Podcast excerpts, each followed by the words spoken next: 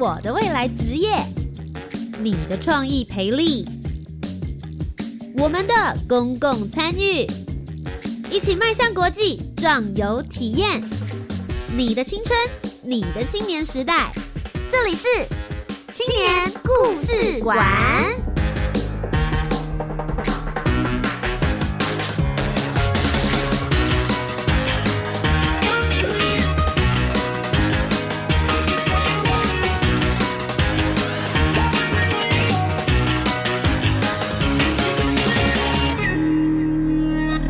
一位青年，一个故事，改变与感动就从年轻人开始。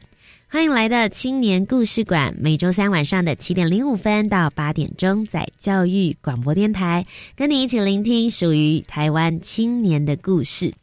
我是节目主持人涂杰，今天节目当中呢，要为大家专访到的是两位青年，我觉得他们都是非常非常勇敢，很勇于在年轻的时候去尝试各种不同类型的体验。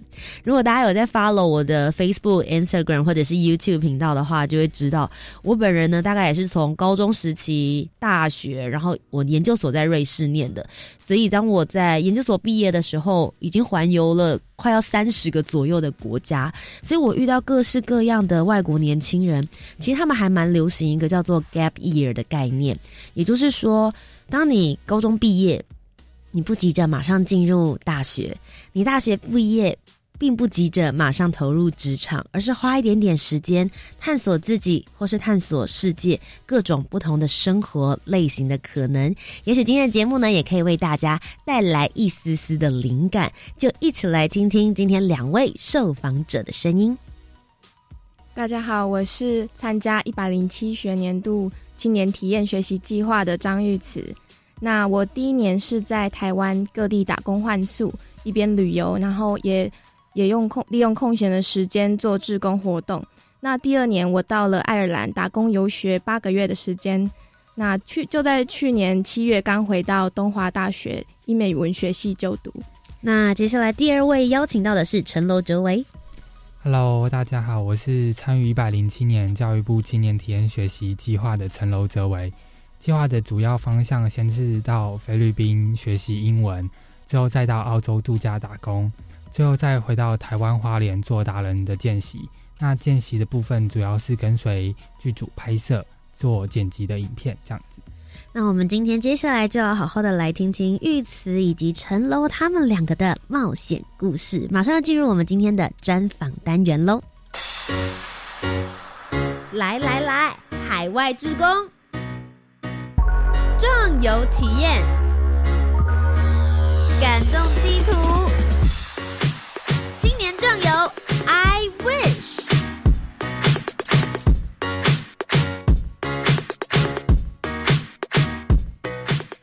好的，来到我们第一阶段的专访单元。首先，第一位要为大家访问到的就是玉慈，再跟大家打声招呼。大家好，我是玉慈。玉慈呢，就是我们刚刚在前面一开始我提到的，他把 gap year 用的淋漓尽致。在高中毕业之后呢，他其实到。大学报道中间大概花了两年左右的时间，好好的探索自己。跟我们聊一下这两年你总共大概做了哪一些事情呢？嗯，我第一年就是我其实把我这个计划分成两个大部分。嗯，第一年我待在台湾，那我选择到各个乡镇去走走看看。那我是利用打工换宿的方式。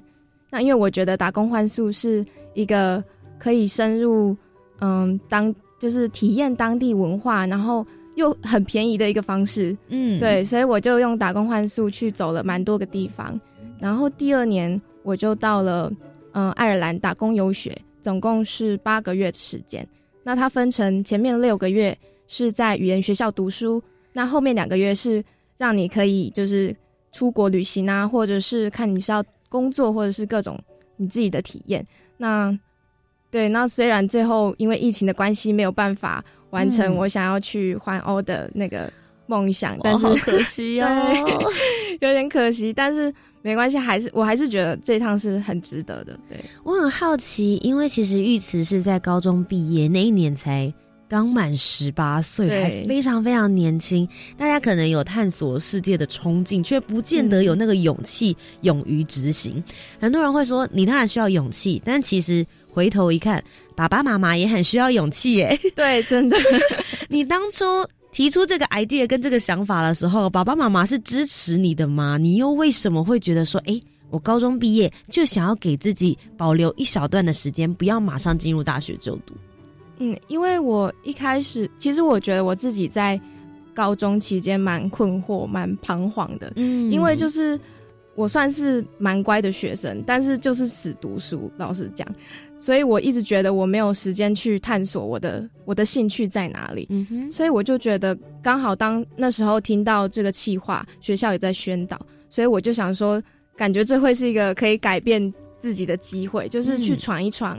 然后，因为我本身也蛮喜欢，就是跟国外的学生交流，因为我们学校有一些交换学生的活动啊，或者是就我会去当他们的接待家庭，或者是嗯出国算是嗯教育旅行，对。那我也有参加，所以我就蛮想要出去看看的。嗯，所以当时我就决定参加这个企划。那爸爸妈妈那边是，就是其实他们一开始也不不太确定，说，哎，你是真的要去吗？还是讲讲而已？就可能那个时候还我自己也本身也没有很确定。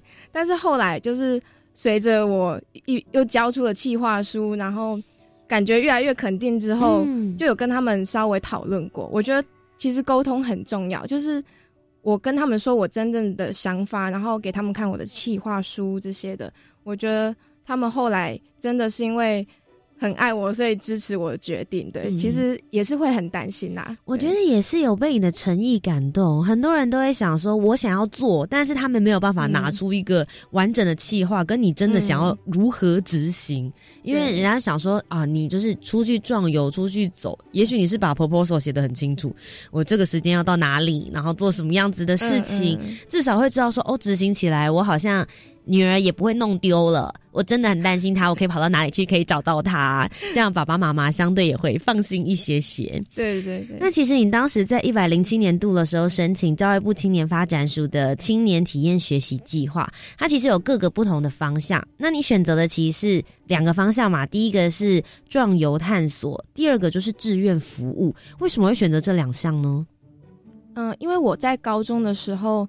参加过学校的慈幼社团，它是就是志工类型的社团，所以我那时候就开始爱上志工活动这件事情。我觉得对我自己很有帮助，就是每一次出去参加志工活动，我都觉得很有收获。所以我觉我就希望可以放在我的两年的壮游里面。那嗯，另外一个壮游体验的部分是，因为我其实当时候。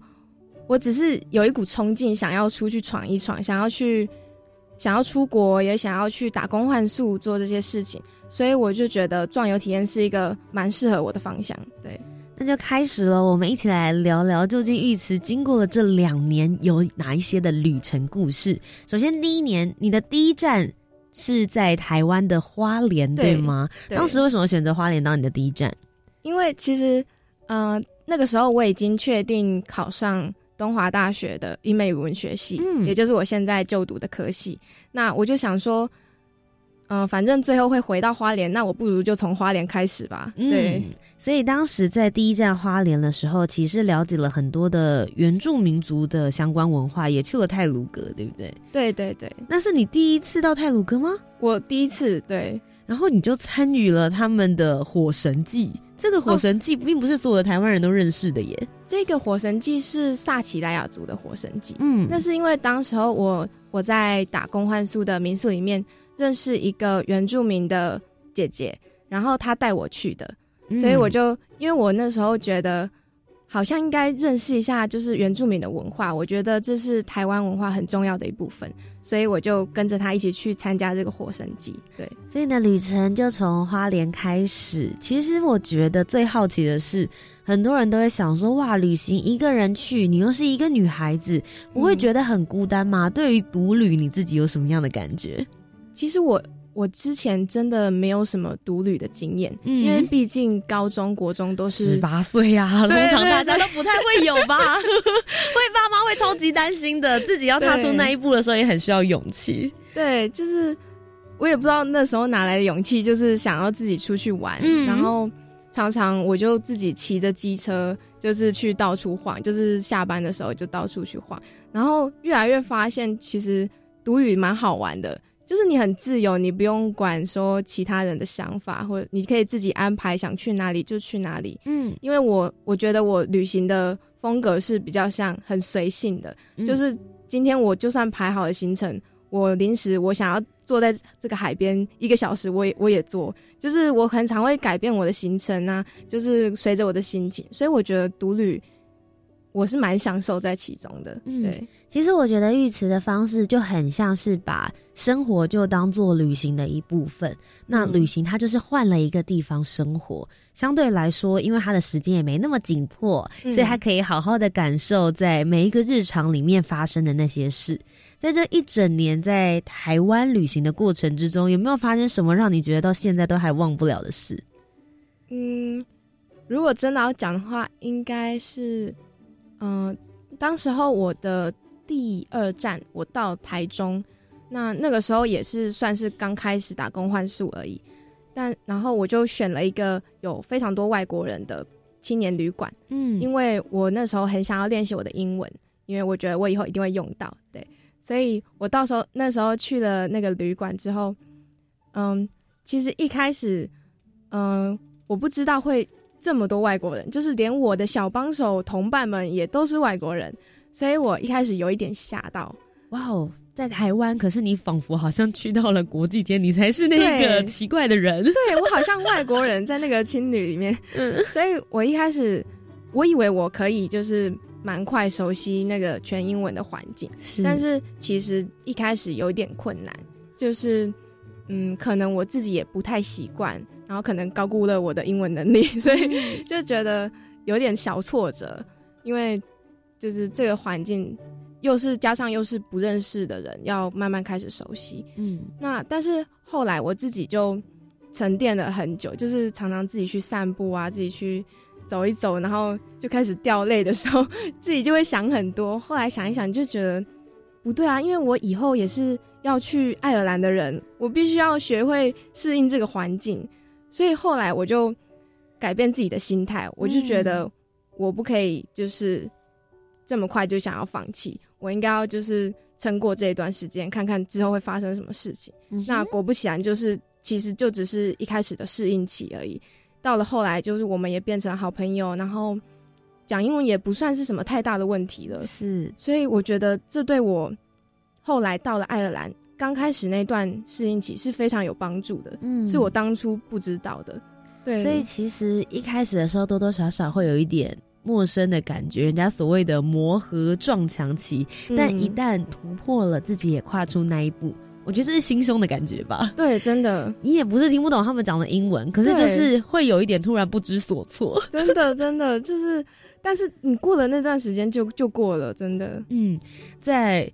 十八岁开始在台湾独旅的第二站，就遇到了这样子的一个情况。明明好像应该是我很熟悉的台湾，却遇到了一个很不熟悉的环境。顺利突破之后，其实为你带来很多很多的养分。在这一年旅行完结束之后，接着你又要踏出第二步更困难的了，你要飞出国嘞。当初为什么选择爱尔兰呢？其实我当初就是想要去英语系的国家，嗯，那删删减减就是 就剩下几个国家嘛。那我当初对欧洲有一种向往，也想要去欧洲其他国家旅行。嗯，那爱尔兰的地点非常好，然后它的联那它的航空也很便宜，嗯，然后当初其实是英国跟爱尔兰在选择，是，但是觉得英国好像有点太贵，所以就。这点完全理解，对对对，所以就想说，好吧，那就去爱尔兰吧。嗯，对。你在语言学校的费用来说的话，爱尔兰会相对便宜一些些。你在爱尔兰的哪一个城市？我在一个叫高威的城市，在高威那一边。然后你实际的话是待了六个月的时间在语言学校里面，对不对？对。然后另外两个月本来计划应该是要去做一些志愿服务相关的内容，对对对。因为疫情的关系，所以就。就取消回来台湾了。但是其实我也是，就是我其实也是待满了八个月，嗯，就是很不想隔离吗？对对对对，在封城的时候，因为其实搭飞机也有点危险，所以我还是待在那边。对，在这六个月的时间，跟我们聊聊刚你刚抵达爱尔兰的时候的感觉。毕竟你之前提到了在台湾的时候，已经有点。紧张了，虽然你好像做了一些准备，但实际到那边真的是人生地不熟，语言也不是你熟悉的母语中文的时候，抵达那个感觉是什么？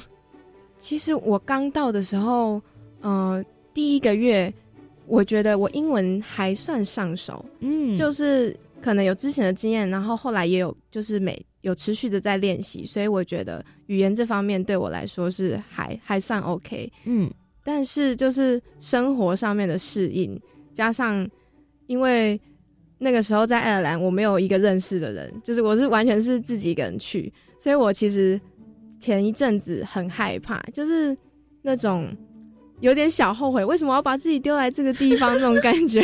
我到底在干嘛？找谁？有谁可以依靠的？对，就是一个很无助的感觉。嗯，对。但是其实后来就。慢慢熟悉，然后认识其他朋友，就越来越有归属感。哎，跟我们聊聊怎么样在国外交朋友？毕竟你是一个人只身前往的。哦，对，我觉得其实不管是打工度假，或者是打工游学，其实选择去语言学校先待一阵子是一个不错的、不错的方式，因为。语言学校的不同学大部分都是跟你一样，就是外国人，嗯，然后大家可能会有一样的问题、一样的困境，比如说，嗯，超市哪一间比较便宜啊，或者是，嗯，就是什么交通卡要怎么办，然后要怎么，就是各种方各种问题，大家都会有遇到的问题，其实也是别人遇到的，对，然后大家又都不熟，所以大家也会很想交朋友，所以你就等于是到一个。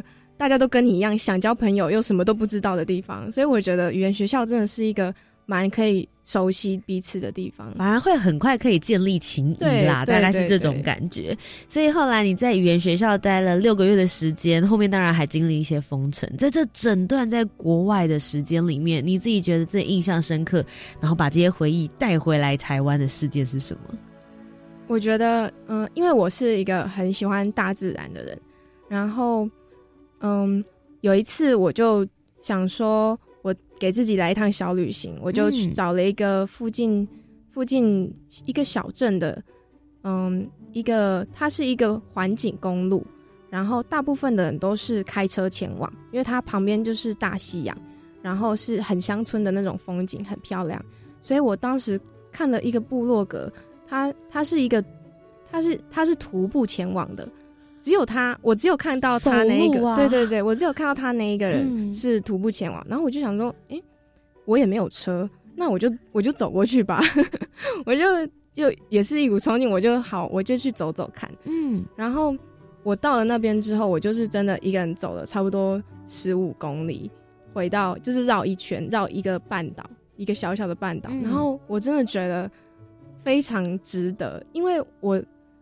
通常人家都想说一个人走那那么长一段路应该很无聊，可是我就很喜欢一边看风景，然后一边听着音乐，然后走在那种乡间的小路上，然后前后完全没有人也没有车，只有偶尔你会看到一些牛、一些羊、一些马之类的，然后我就觉得真的很美。刚好那天天气非常的好，老天很赏脸，然后就看到那条路真的就像通通往没有尽头的天上，就是那条路叫 Sky Road。所以我就觉得真的很漂亮，然后我我那天非常开心。对，我觉得有的时候你会在旅程之中或是生活之中，真正去留下来的那个让你印象深刻的景色，有时候不一定是安排好的。真的，真的，真的就是保持一种很开放的心情，然后尽力努力的去做尝试，也许会有一些意想不到的收获。那现在呢？其实玉慈已经回到了台湾，然后也进入到原本原定的大学里面就读了。你自己觉得这一段 gap year 对你来说的意义是什么？你有从里面获得什么样子的成长？我觉得这两年让我更认识自己，知道自己的方向。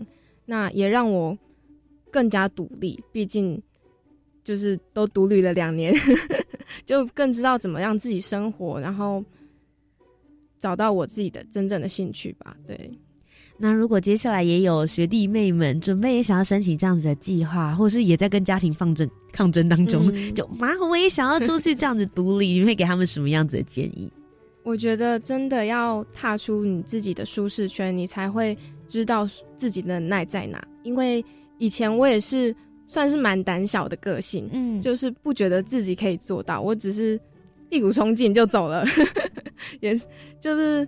我一直觉得我不可能做到这些事情，但是其实一步一步走下来，我真的完成很多意想不到的事情。所以我觉得，真的踏出你的舒适圈，你才会知道自己的能耐有多少。对，今天非常谢谢玉慈在我们节目第一阶段跟我们分享属于他的壮游故事。那如果要用一首歌来总结你这些所有的壮游，你会想要为我们推荐哪一首呢？嗯，我会想要推荐叶树英的《决定》。为什么选这首歌？当时我听到，嗯，我听到这首歌的是焦安普的版本。那我觉得他的歌词很打动我，就是我决定让自己快乐起来。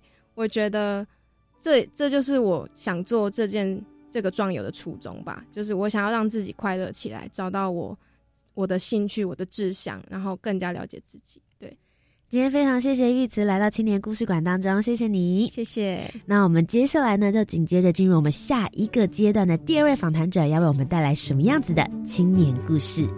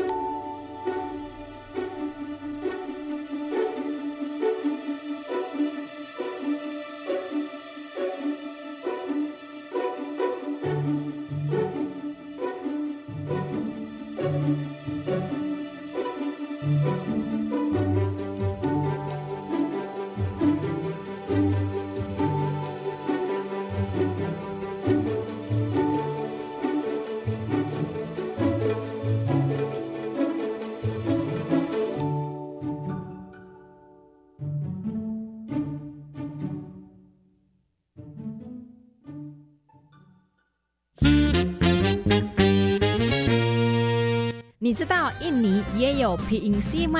想有看的就来跟着广播剧游学。幸福联合国节目将在四月七号星期三下午一点到三点举办“偶然遇见你”印尼皮影戏艺术文化探索活动，地点在台北欧戏馆，名额有限，活动免费。有兴趣的听众朋友，赶快上教育电台网站报名喽！我做主，微电影竞赛开始征件喽！赞！我们赶快来准备剧本，寻找演员，筹备团队。好棒哟！这次两大主题分别是防治毒品以及防治霸凌。我们只要在六月三十号前制作完成七分钟内的创意微电影，就有机会获得奖金，又可以走红地毯，接受掌声和欢呼哦！耶！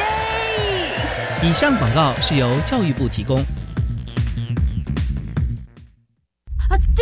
快快快，趴下，掩护，稳住！吼，干嘛大惊小怪啊？公孙呐，看紧走了，不要小看地震。我才没那么衰嘞！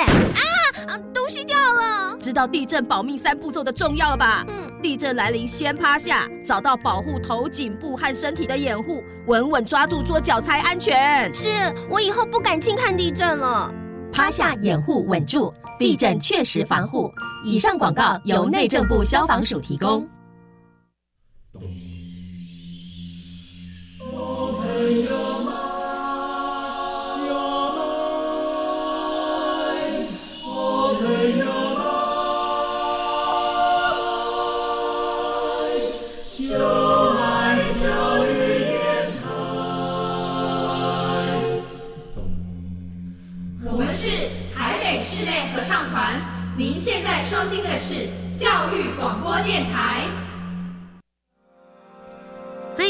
青年故事馆，我是节目主持人涂杰。接下来的第二阶段要为大家邀请到的是一位男孩。刚刚前面听了我们两个女生在这边嘻嘻哈哈，大家一定会想说，怎么都这么高音频呢？今天接下来为大家介绍，就是我们在二十分钟之前已经有听过他的声音了。陈楼哲威再跟大家打声招呼，Hello，大家好，我是陈楼哲维，没错，又是我，我回来了。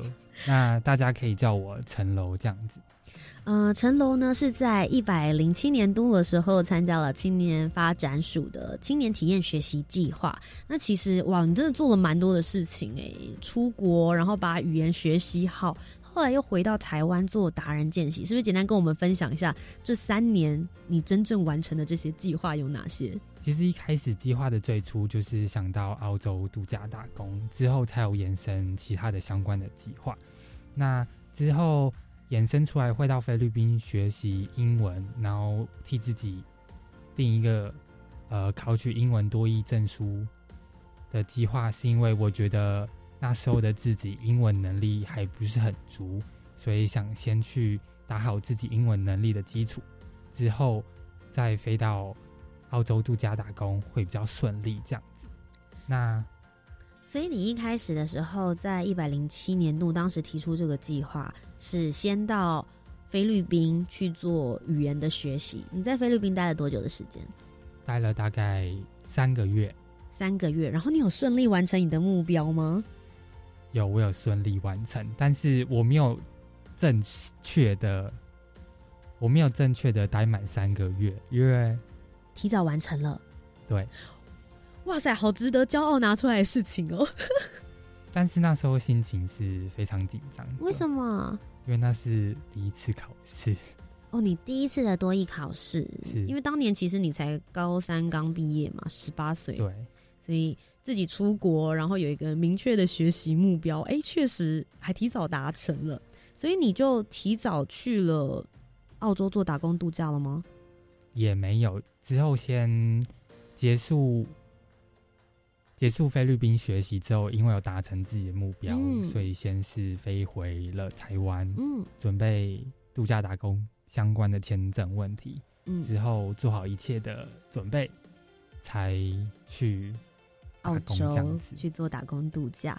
那其实因为成龙你是花莲人嘛，我想问一下，在花莲流行这样子的所谓的 gap year 吗？因为你是。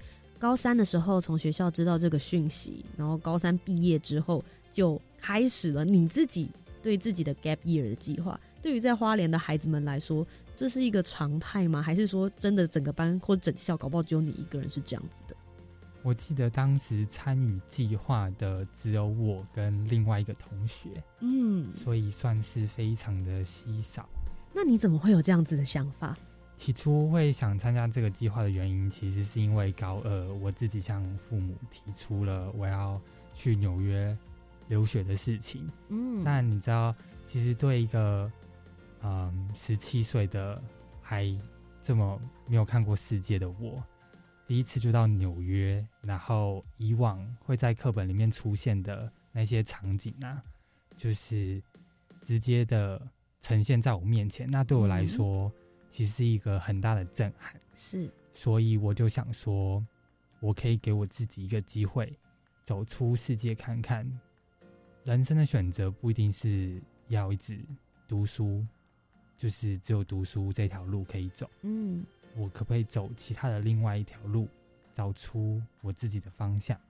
那爸爸妈妈呢？一开始他们就同意，就说 OK，十七岁的孩子想去纽约，我就放他去吧。或是十八岁高中刚毕业，你没有要直接念大学，还要去打工度假，爸爸妈妈当时一开始的心态是什么呢？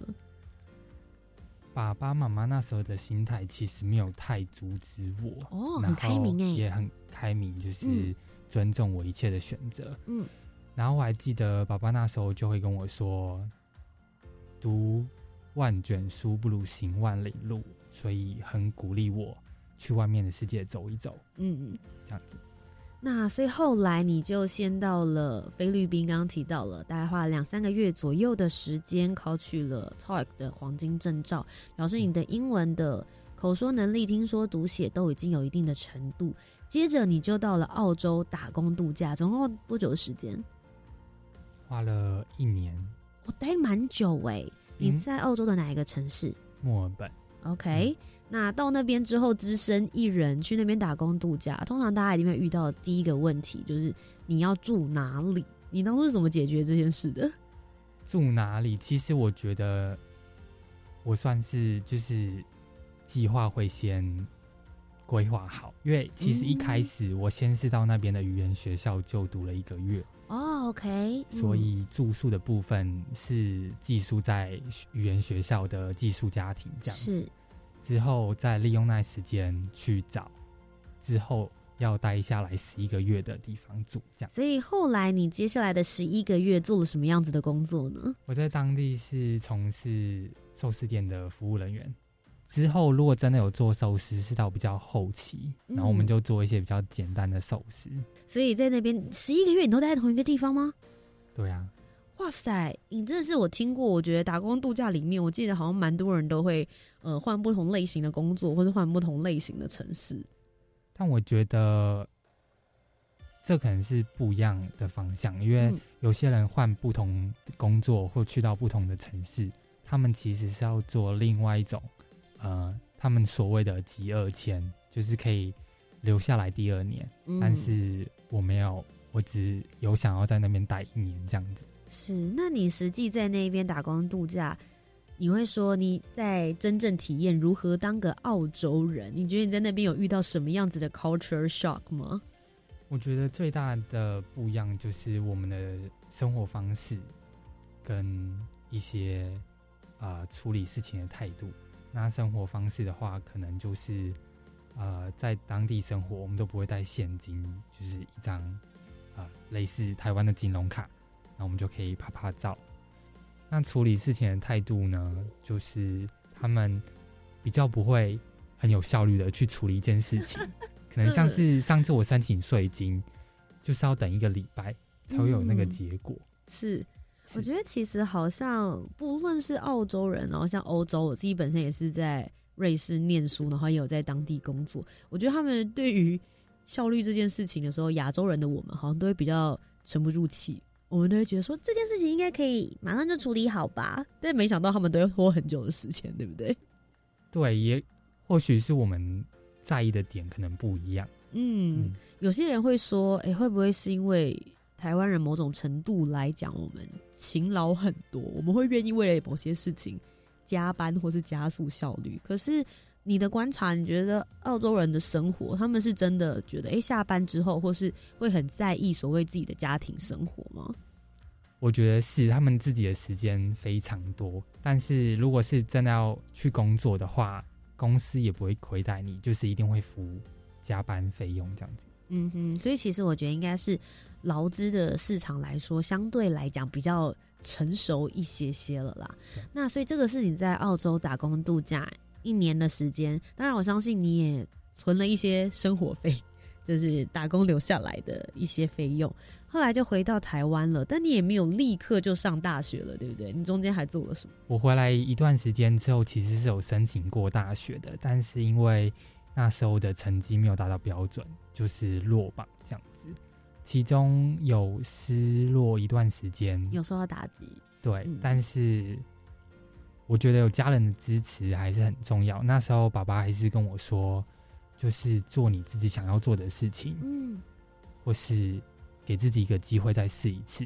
所以他们那时候也是帮我找到了这样的一个资源跟学习的地方，嗯，来补足我自己认为自己的不足。我希望再给自己一个机会，到下一次申请阶段的时候。至少是对自己负责的，不会觉得说，嗯，我准备的很仓促，或是随随便便做一件事情。嗯，所以后来你找到了一个达人见习计划的地方，是在花莲的回蓝网。当时为什么会选择这样子的地方？那同时他们又是在推广些什么呢？那时候其实找到的见习单位有广播类的电视台，或是。啊，做新闻报道、杂志类的等等。所以其实你是想要往传播或是媒体方向来去做发展的，已经很清楚自己有兴趣的位置是哪个方向。是，所以找了这么多的实习或是见习单位之后，最后为什么选择了花莲回蓝网的原因？其实还蛮妙的，就是花莲回蓝网，它虽然很小间，但是麻雀，但是麻雀虽小，五脏俱全。就一间公司，包含了呃，企划、行销、报章、杂志啊，或是社群的操作等等。然后时不时也会替市公所或是乡公所去做一些活动的拍摄跟剪辑。去年花莲全民运的时候，我们的单位也有出去拍摄做剪辑的部分。那你当时担任的是什么样子的工作？我担任的就是跟随在旁边拍摄的助理。但是我深刻的体会到，不管是天气好或坏啊，我们的使命就是要啊扛着那个业务摄影机去拍摄辛苦比赛的人员，而且当天记得就是下大雨，整个操场比赛的场地都是淹淹满水，快要到脚踝了这样子。然后我们还是必须找一个可以能够尽量遮雨的地方去采访参加比赛的人，这样子。嗯。其实这个时候就会知道，做传播啊、媒体，甚至是新闻，真的是一件还蛮不容易的事情。为了要把素材生出来，我们也是很努力的，好吗？某种程度来说，我也算半个媒体人了。所以实际走进去这个产业界，跟你原本想象的有什么样子的不同吗？是没有什么太大的不同，但是这是我未来想要前进方向的其中一部分。嗯，所以我觉得当做是。磨练自己的一种经验。回顾过去这样子三年以来的计划，你自己有没有觉得有什么让你觉得印象最深刻，或者是有影响你接下来未来道路的事情发生？我实际看到当地的贫富差距，从啊我在学校上课的老师当中，其实就可以看出来，他们每天用的用具啊、笔啊，其实都是捡我们同学剩下的。或是需要我们这些呃从国外去当地留学的同学们去割舍给他们的，或者是说他们每个月领的薪水其实不到我们台湾的三分之一。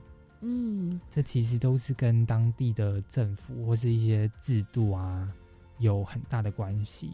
嗯，因为其实包含像比如说教你的这些老师，他们的时薪其实相对台湾就低很多，对不对？对。他们时薪大概在菲律宾的话，老师时薪大概会是多少钱？我记得是六十几块台币。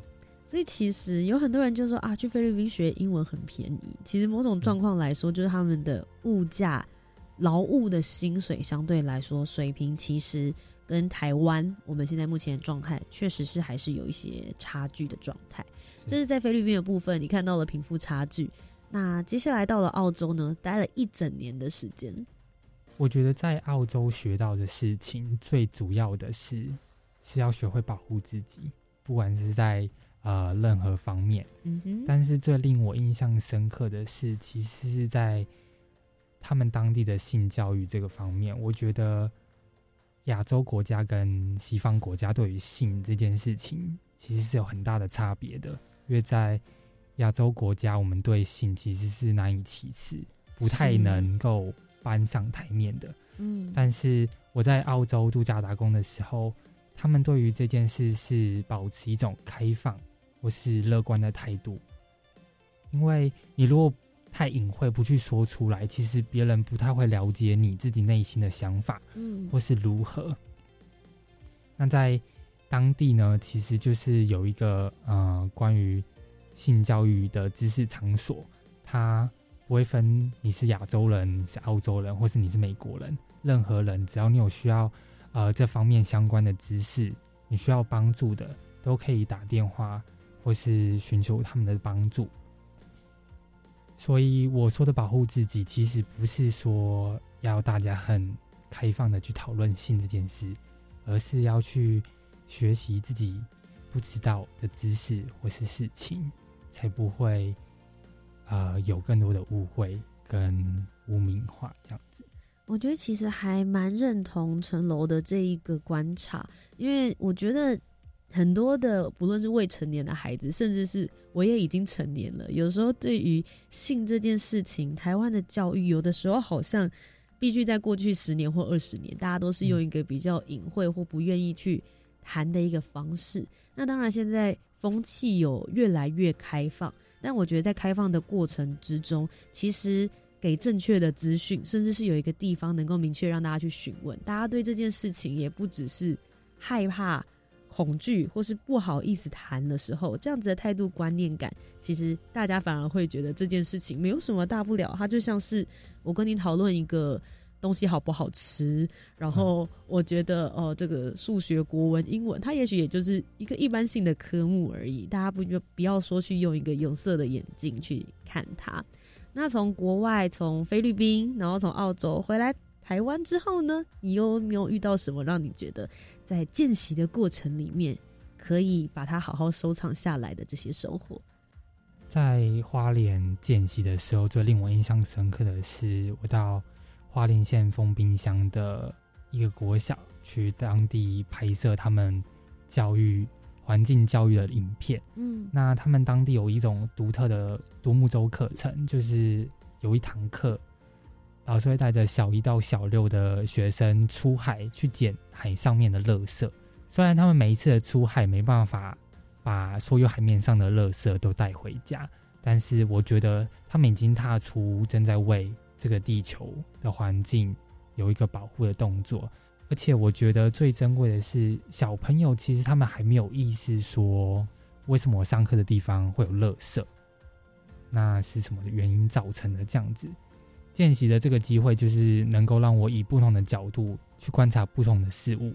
那还有另外一个是我观察到的是，当地的呃教学资源其其实不太丰富，但是他们。发展出自己一种呃独特的独木舟课程，跟现代教育体制之下其实有不太一样的地方。我也觉得这是大家需要去关注或是给予鼓励的一种嗯方式。我觉得其实陈楼刚刚有提到了教育的独特性。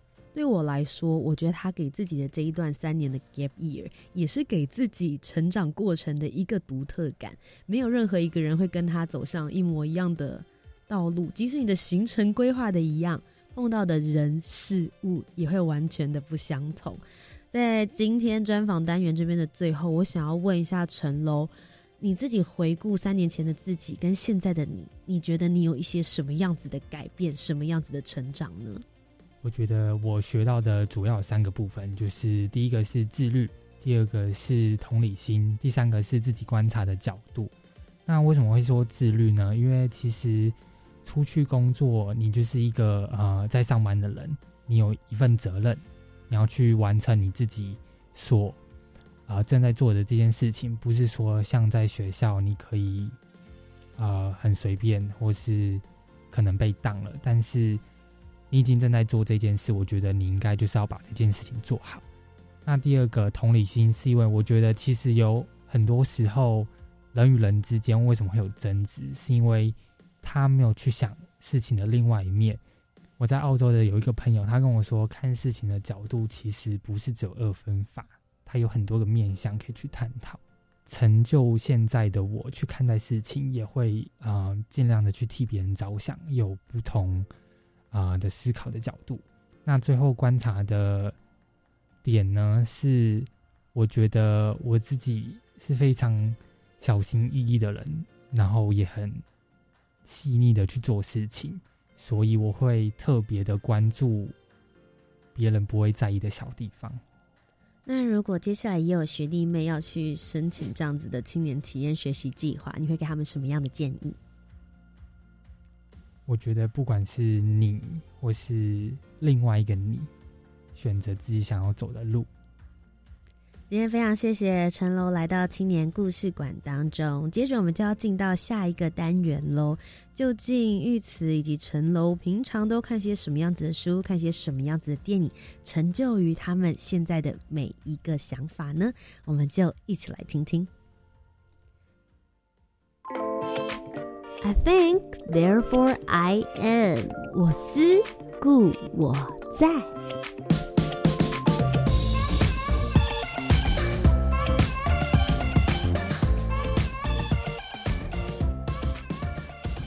Hello，大家好，我是玉慈。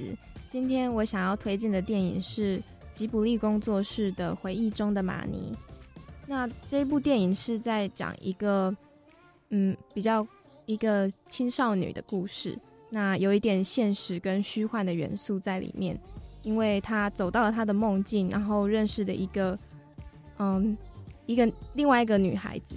那最后结局其实蛮感人的，我觉得是一部有点温馨、有点嗯感动的电影。它有讲到亲情，也有讲到讲到友情的部分，所以我觉得蛮推荐给大家的。Hello，大家好，我是陈楼哲伟。那我想跟大家推荐的一部电影，是我最近在 Netflix 上面看的《关键少数》。它其实电影讲述的就是三个黑人女性正在 NASA 工作。然后去突破自己的不可能。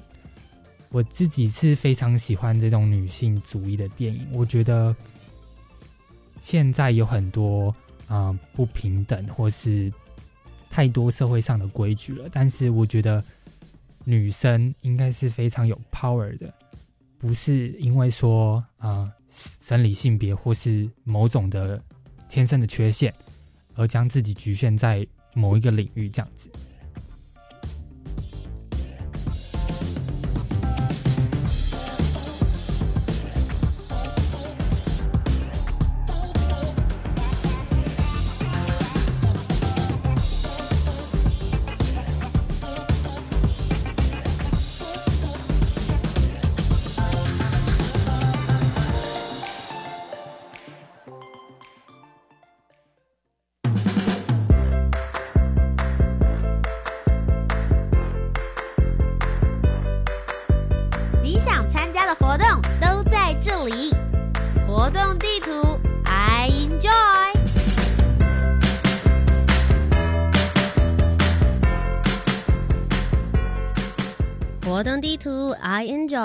跟大家分享教育部青年发展署即将举办的精彩活动。今天有两个要跟大家来分享的。